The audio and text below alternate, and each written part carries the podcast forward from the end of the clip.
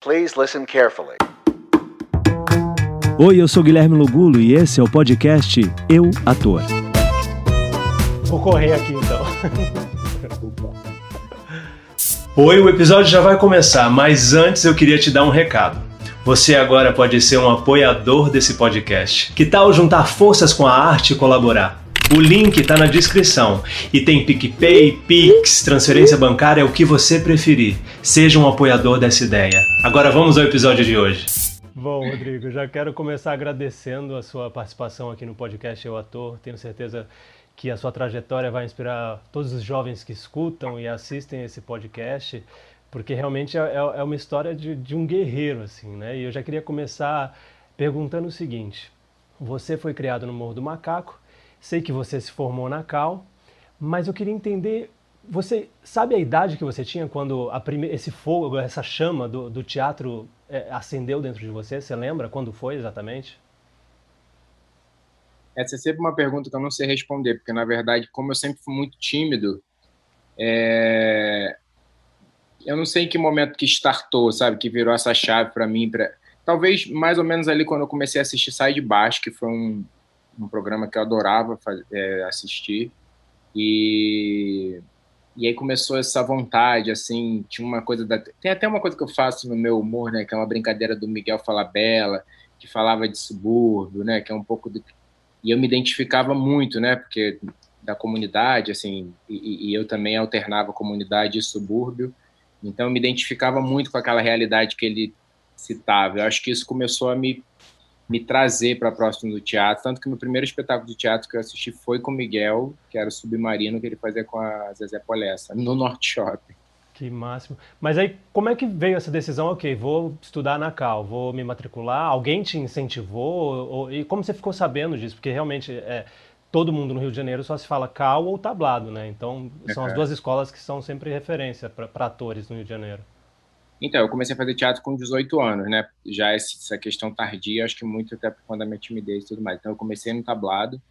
E aí a cal é cara pra cacete. Na verdade, o tablado já era uma função para eu fazer. Tipo, já tinha pedi pra minha mãe que fosse meu aniversário de 18 anos, uma coisa meio um evento para conseguir. E aí na cal eu na verdade peguei o meu dinheiro de rescisão de um trabalho que eu fazia de telemarketing e paguei o primeiro mês. Aí o segundo mês eu já não tinha mais dinheiro para pagar, né? Porque é tão caro.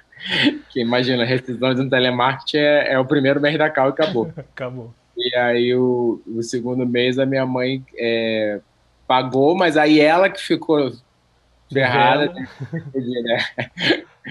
E aí acabou que surgiu um trabalho no metrô, é, que tinha, eram apresentações de sketch dentro do metrô. E aí eu comecei a fazer isso que foi custeando a minha cal inteira, na verdade. Eu... E esse foi seu primeiro trabalho pago como ator, esse trabalho do metrô? Foi, foi. primeiro trabalho pago como ator. E, e como é que você se sentia? Porque é um trabalho é, difícil, né? Lidar com o público ali diretamente, ainda mais no metrô, onde não é... Uma coisa no teatro, as pessoas estão indo lá te assistir. No metrô tem uma coisa do incômodo, né? Das pessoas estarem ali querendo só chegar no trabalho delas. E como é que você lidava com isso tão jovem? Cara, é, foi uma experiência muito interessante, sim, principalmente para fazer comédia, né? É uma virada de chave, de você entrar com o pé na porta.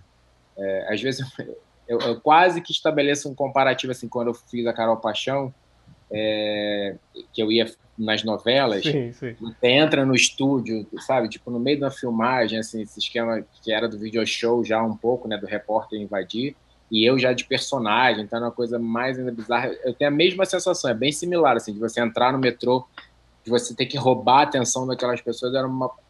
É, é quase que a mesma coisa, assim, de você ter que entrar no estúdio, sei lá, Denis está gravando, aí você entra, aí o Denis, porra, agora não! Aí tipo, você sabe, você tem que lidar com uma situação Tentar meio. lidar com, com improviso mesmo, né? Porque Exatamente. A Carol Paixão tinha. Era, era improviso puro ou tinha um roteiro ali?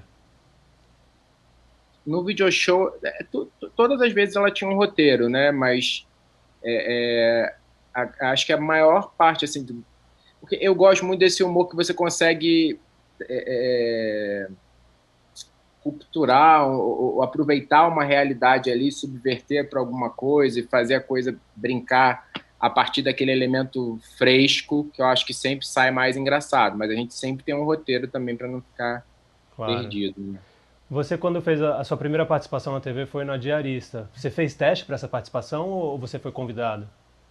Na verdade, não, não fiz teste, não. Foi convidado pela Juliana Silveira, que fazia a produção de elenco da, na época, porque eles tinham assistido o Suburbanos, que foi o espetáculo que a gente fez, e tipo, teve uma sessão que só tinha produtor da Globo assistindo. Porque a Frida tinha assistido. Na verdade, assim, a a Márcia Andrade ia dirigir comigo. Aí não rolou dela dirigir porque ela estava com outros compromissos. Mas aí ela foi assistir e aí conseguiu levar a Frida. Aí a Frida assistiu e a Frida tipo divulgou dentro da Globo que era depois do Divã, aquele espetáculo da Lilian Cabral sim. com a Alexandra Richter. Sim, sim. Depois do Divã, a gente era o melhor espetáculo da, da temporada. E aí foram vários produtores de elenco assistir justamente para poder ver o que, que é isso que claro. a Frida maluca estava falando, que era legal. E foi quando eles viram, e aí logo depois veio esse convite para fazer essa participação da diarista. Ah, então foi por conta do teatro. Eu ia na, minha próxima pergunta era exatamente sobre os suburbanos, o espetáculo. Como, de onde partiu a ideia de falar, ok, porque a gente sabe a dificuldade que é produzir teatro no Brasil, ainda mais numa época que você não era conhecido. Como é que você, de onde você tirou essa, essa grana para pôr esse espetáculo de pé e falar, ok, vamos lá, vamos bater na porta, vamos conseguir pauta em teatro? Como é que foi tudo isso? É, eu nem sabia quanto ia ser esse valor, né? Essa grana que precisava para se montar um espetáculo na verdade, assim, tipo, desde sempre eu fico muito encantado com, a, com o lugar da onde eu vim. Eu sempre tive esse encanto com o comportamento desse lugar, do subúrbio, da comunidade. Eu sempre acho que as pessoas são muito espontâneas, é, são mais coloridas, mais vivas e tal. E eu sempre fiquei afim de falar dessas pessoas. E o, o Suburbanos foi a primeira oportunidade que eu tive de fazer isso. É... E aí eu tinha feito mais sketches que tinham rolado num festival de sketch tinha um que é um festival de sketch que eu ainda nem fazia como ator, eu só tinha escrito, estava dirigindo. Quem fazia era a Thalita e a Bel, que fizeram mais tarde espetáculo comigo. A Thalita ganhou o prêmio de melhor atriz dessa sketch. Aí a gente, aí eu fui levar para o Moacir Chaves, que na época tinha uma coisa de cada, tinha um diretor de teatro meio que administrando cada teatro estadual. Ah, e aí ele falou assim, me traz o espetáculo pronto, que eu falei, eu tenho outras sketches com essa mesma temática, eu queria fazer um espetáculo. Ele falou, quando você trouxer pronto, é, eu faço. Eu falei assim, aí eu sou ariano, né? Aí não me joga um desafio que aí vira demanda. Somos aí dois eu... arianos. Ah, é? Então, você é de quando? Dia, 4. É, eu faço amanhã, na verdade. Ah, que massa. É, e aí eu falo, ah, fudeu, agora que eu quero, agora que me desafio, eu fui escrever, entreguei para ele, ele falou, ah, agora eu vou ter que te dar um horário.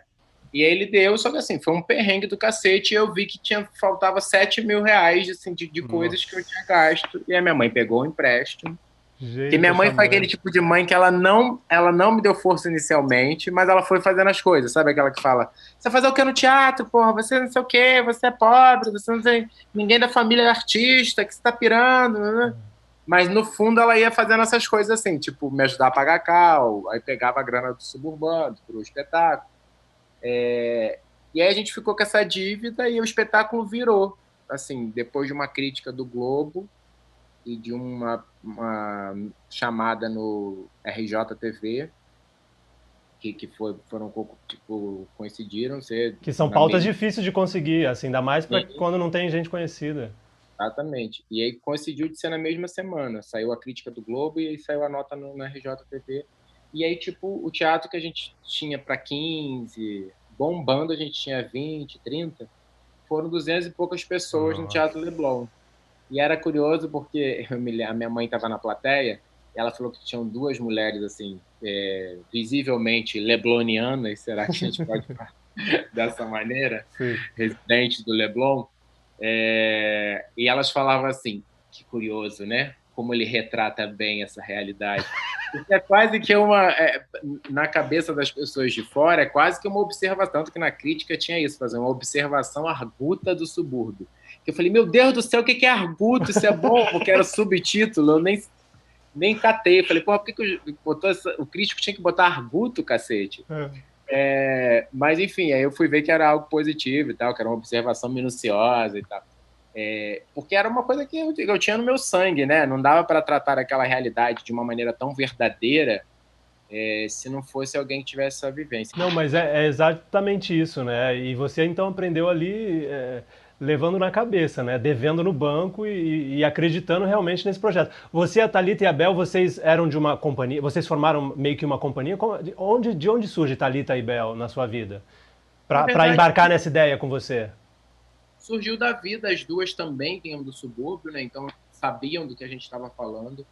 Era uma coisa que, assim, tinha eu acho que os atores que faziam o espetáculo tinham que ter uma propriedade muito grande do que estava sendo dito, né? Senão ficava meio clichê, ou caricato, é, ou artificial, sei lá, acho que, ou virava um deboche, sabe? E a gente tinha muita propriedade para falar disso. A gente conhecia todos aqueles personagens que a gente estava interpretando. Então ficava muito verdadeiro, né? É, é, enfim, eu acho que isso foi uma virada. Mas a gente se conheceu na vida. Eu conheci a Bel na Cal, conheci a Thalita no tablado. Aí a gente foi se convivendo e aí tinha um espetáculo ali na mão, elas toparam e vamos embora. Amanhã tem que acordar às 5 horas da manhã, minha Mas se morar com a Xanã, de jardim tu não tava preocupado com o horário. Oculta. Genuína.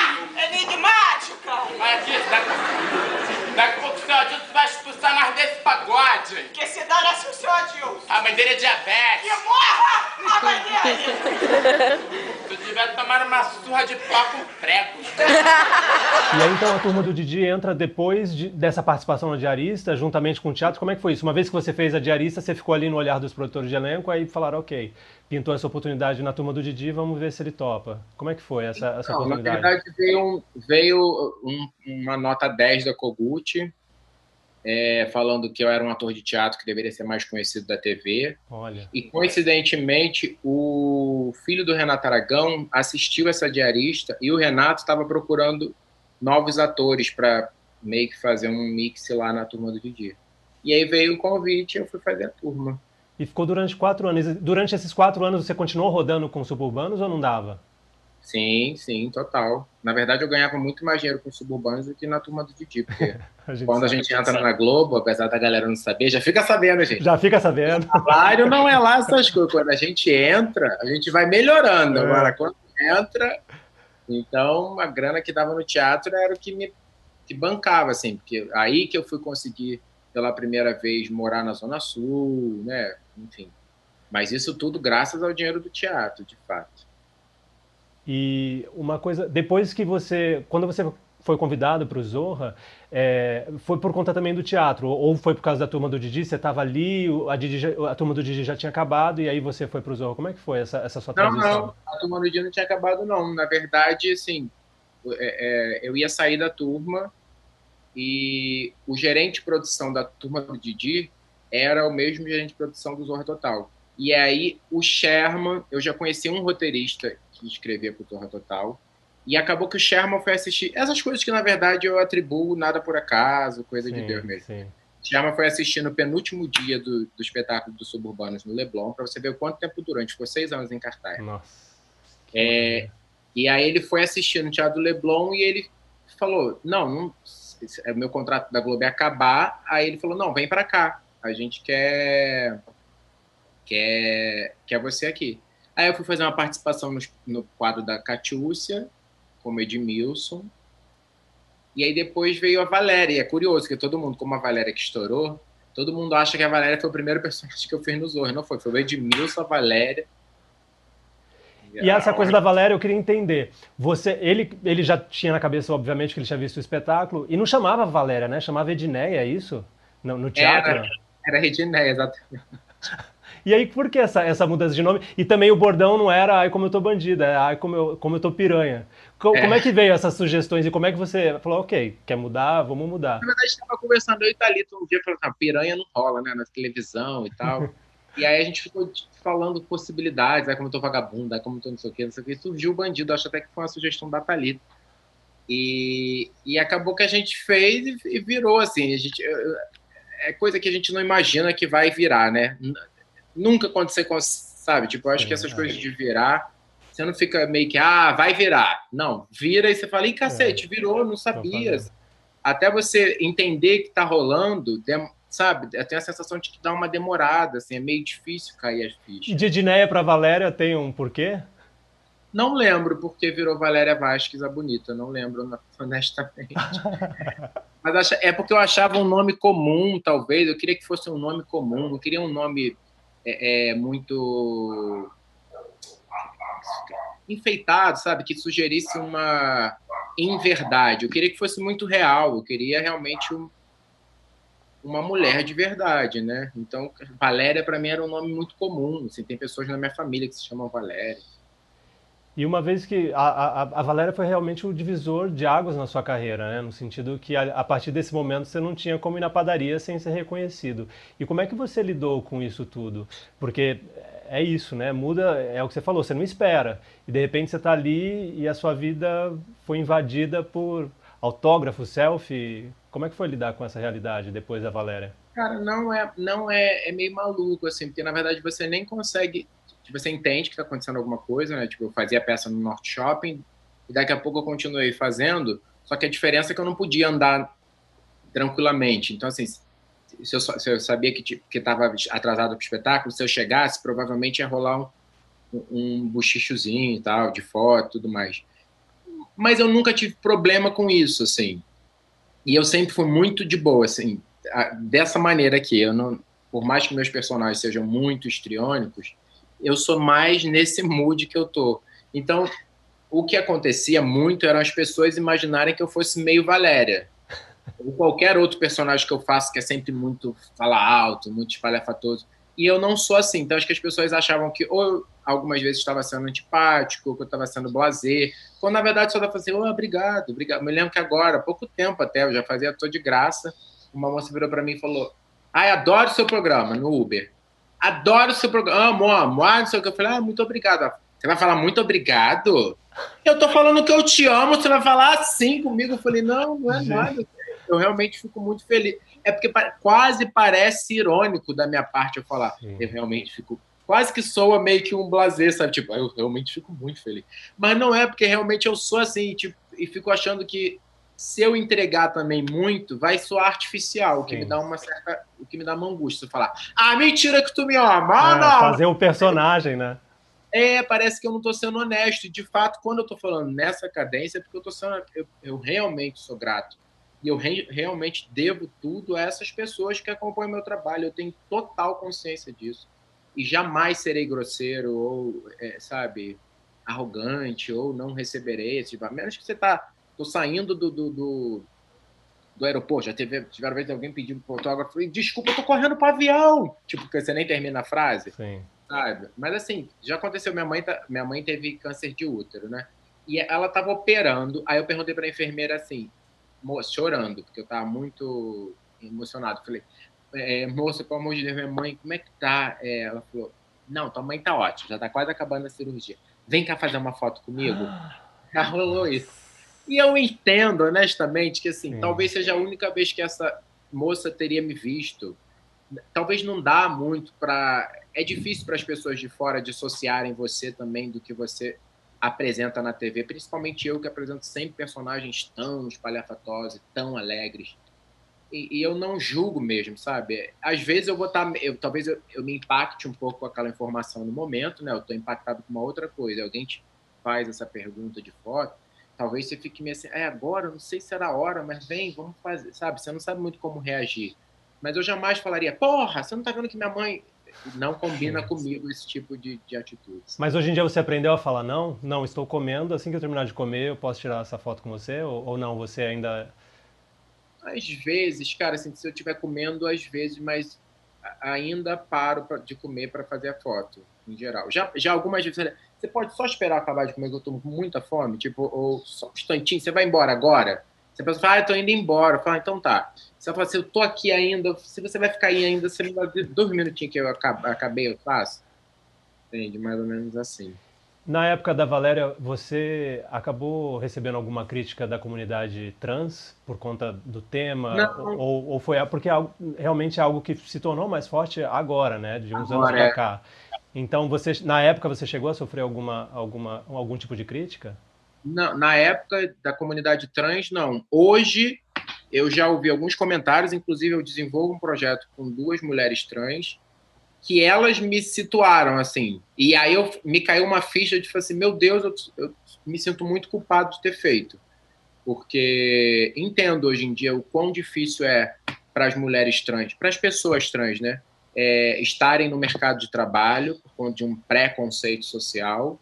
E aí eu, enquanto gay, já estou ocupando um lugar que poderia ser de uma trans. Então acho realmente hoje é, eu não faria Valéria. Ou se eu fizesse a Valéria, talvez é, é teria uma outra trans comigo para compor esse cenário, sabe? É delicado, eu acho que é exatamente isso. A gente vai se educando também, né, com essas transformações e vai entendendo esse caminho. Estão acompanhando o Fina Estampa. Tá, ele agora é Griselda. Ah, é? E o Pereirão? Agora! Ele agora! Eles desafiam o Pereirão. Como é que surgem esses personagens? É primeiro a voz? É, um, é, uma, é uma frase que você escutou? É depois que você põe o figurino? Porque seus personagens são sempre muito... É, é, completos, né? Tem a coisa do figurino, tem a coisa da voz, tem a coisa da prótese dentária. De, como é que é esse processo de construção? Eu sei que é uma pergunta difícil, mas eu queria entender o primeiro, ok, a primeira coisa que vem é o texto, é um bordão.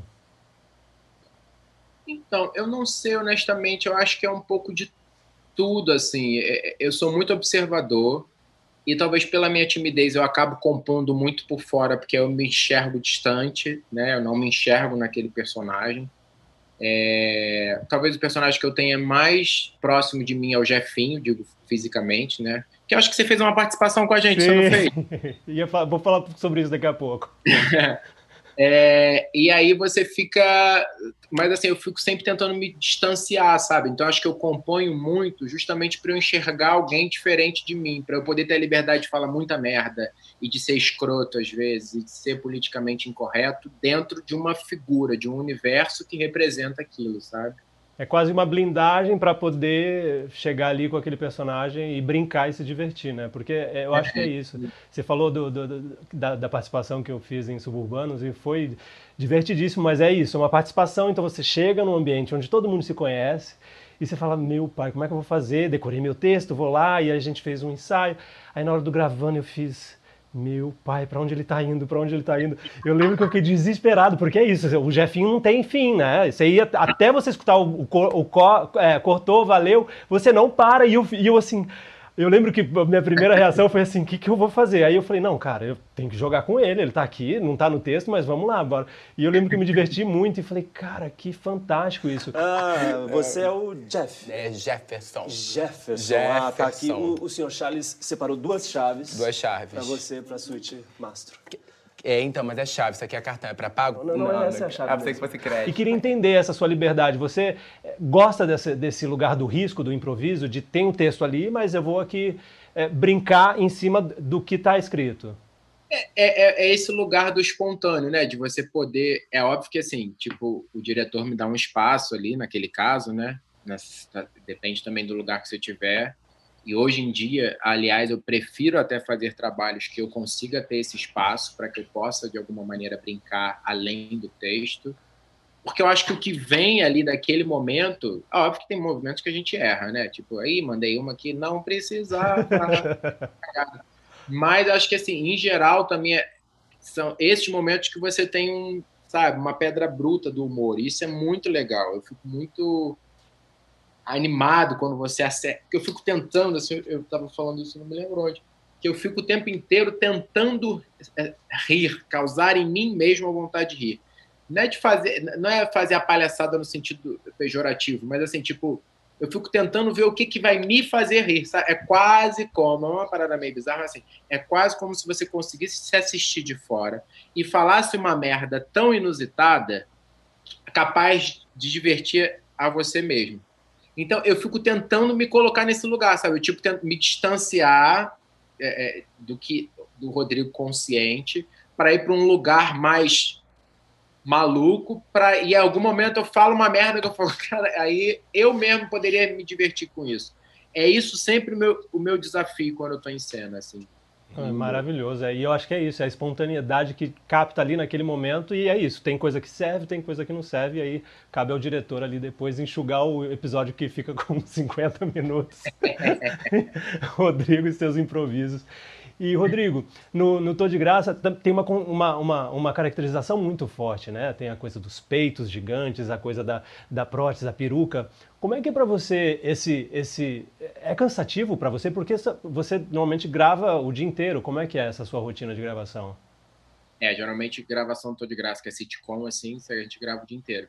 E é mais bizarro, porque no início a gente começa pensando um monte de coisa. Eu quero dentadura, peruca, não sei o que, não sei o que, não sei o que. Aí depois que já faz a, porra do personagem há um ano, que você já de alguma maneira já sabe, aí você fala, ah, podia tanto tirar esse dente, né? Podia tanto tirar aquilo ali, podia porque dá uma trabalheira depois para fazer tudo, e é isso que você tá dizendo, né? Tipo, você fala, cacete, olha quanta coisa eu botei, o que, que eu inventei essa porra toda, podia ser mais simples. Mas aí já era, né? A gente já inventou, agora mas eu digo por causa da espera, né? Porque não é assim, você vai ali, faz a cena e acabou. Não, você tem que esperar até mudar a luz, aí vai. isso que eu acho que é, é, é, o mais. Eu acho que o desafio maior é esse, né?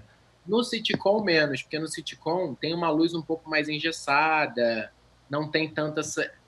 E, e, aí eu adoro fazer sitcom exatamente por causa disso, que essa espera do, do, cinema ou de uma linguagem um pouco mais cinematográfica que a TV hoje em dia tem feito muito, é realmente muito desgastante, né? A gente faz muito menos cena do que faria, né? Numa novela mesmo, provavelmente, né? Que as coisas são mais ali chapadas, a luz é mais, a luz é mais chapada, não tem tanto recorte, não tem porque quando entra, calma aí, só um instante, aí vira, é, era fazer assim. O cabelo. Aí você fala, ah, não, você parou a cena por causa de fazer? Ah, porra, não. E você pretende se arriscar no drama? Você, você ama comédia e dá pra ver que é onde você mais se diverte. É, você pretende se arriscar no, no drama? Você tem algum projeto para teatro ou TV que você queira ir para um lado mais sério do Rodrigo? Por enquanto, não. O que eu sempre faço, na verdade, em algum momento de um projeto de comédia rasgada, é tocar num lugar mais sutil, sabe? Eu gosto em algum momento, falar sério. É, é, em algum momento, sei lá, eu fiz o Suburbano Sortudo, aí tem um momento que eu tô falando da minha família, não sei o quê, e que aí é um momento um pouco mais sutil, que tem uma emoção, é, que é de verdade, assim, que eu, é, é, poder você enxergar o lado humano desse personagem. Por exemplo, na temporada passada tinha um momento que a Graça ia embora da casa. Ela falava: Eu vou embora, eu preciso conseguir minha vida. E daqui a pouco eu volto. E eu tô num sitcom, mas eu me emocionei, assim, falando para os meus filhos, tipo, teoricamente para os meus filhos, falar: Eu não consegui ir embora, eu, vocês são a, são a minha vida, então eu preciso estar aqui. Mesmo que lá fora eu fosse ganhar dinheiro, que é a historinha do dia, né? eu preciso voltar. E assim, naquele momento, isso foi tão verdadeiro para mim que me toca e eu me emociono e eu deixo entendeu? Então, assim, são nesse, nessas sutilezas que eu gosto de, de enxergar o drama. Sim. Não, não, não faria, tipo, um drama mesmo, uma, uma peça mais dramática, pesada eu mesmo? Faria, eu, eu, na verdade, eu não digo não para nada. Tipo assim, se for a, a proposta, vamos embora, vamos tentar. Não sei como é que vai ser. É, eu não sei se agora é a minha escolha prioritária, sabe? Sim. Mas se aparecer, eu não sei, talvez, não sei, eu nunca digo não. E você se aventuraria novamente em um musical? Que você fez Shrek, eu tive a oportunidade de assistir fazendo Shrek. E você, cara, é, é inacreditável. Eu acho que, é, é, eu, acho que eu, eu, vi você no Shrek e vi também no, no, no comício, no seu, no, no, seu show que seu pai, inclusive, fazia com você, né? Seu pai fazia com você. Uhum. E é fantástico isso. Te ver no palco tem essa coisa da liberdade do ator que eu falo, cara, é isso. É, é de correr o risco mesmo, de errar ou acertar. E você ah, enfrentaria talvez um, um novo musical? Sim, total. Como foi essa eu experiência para você? Foi incrível. Era um pouco cansativo por conta dessa história das parafernálias. O burro era muito, muito pelo. E eu corro, eu pulava, não sei o quê. E eu vou também, né? Eu faço a coisa. E aí, tipo, eu suava demais, assim. Eu saía do intervalo, a minha roupa de dentro estava molhada. Era realmente, eu acho que um exercício físico de fato, sabe? Assim, era uma malhação. Mas talvez gostaria de fazer um musical menos composto de tanto Nesse sentido. E essa coisa da rotina, se bem que você está acostumado, né, por conta dos espetáculos, mas o musical tem uma coisa da rotina, né, de, de, de ser aquele mesmo espetáculo, ou até dentro do musical você dava um jeito de, de pôr Não, eu improvisava muito. E depois que a gente criou uma, uma relação de afinidade, eu e a, e a Fiona, a gente, Sara. tipo, saía, Sara, exatamente. Sara sai. É, cara, a gente pirava muito, assim, tinha uma cena que a gente era só em que a gente ria, uma que a gente ia pra trás da árvore. Cara, a gente sacaneava demais, assim, era uma bobagem, a gente ficava rindo, rindo, rindo, era muito divertido. Então a gente sempre arruma uma maneira de ir burlando ali. Aqui vem cá, gostei, gostei de tu, cara. Inclusive eu queria saber qual, é, qual o teu nome, qual a tua graça, what's your name? É Shrek. Como é que é que tu falou? Shrek. Shrek? Shrek. Xereque, leque, leque, leque, xereque, leque. Aqui gostei de tomar energia boa, cara. Peitinho, peitinho, peitinho. Rodrigo, quero agradecer esse papo aqui. Eu sei que você está com hora aí. É, Ah, eu queria fazer a última pergunta, que é uma pergunta que eu sempre faço aqui no podcast, que é a seguinte: se você, Rodrigo, pudesse voltar para aquele jovem é, de 18 anos, 19, e se você pudesse olhar no olho dele depois de toda essa sua trajetória, o que você diria para esse jovem? Valeu a pena. Só, Acho valeu é a pena e, Só isso. e Nossa, que é muita relação, valeu a pena mesmo. Valeu mesmo. Faz agora- de novo. Eu falaria assim, faz de novo tudo que você fez que vai dar certo. É. E, eu acho que é isso, quando a gente é jovem, a gente tem muita ansiedade, né, do que, que eu vou fazer. A mãe fazendo empréstimo, né, tendo que pegar não sei quantas conduções para chegar na escola de teatro. E realmente eu acho que é isso. Parabéns pela sua trajetória, sou fã de Obrigado, carteirinha obrigado. e Obrigado. espero que você continue nos alegrar por muitos anos e trazendo essa felicidade que, que para um povo que sofre tanto, né, tem tanto sofrimento e você traz essa pitada de alegria e ilumina o coração dos brasileiros. Obrigado, viu, Rodrigo? Obrigado você pelo convite. viu? Obrigado mesmo.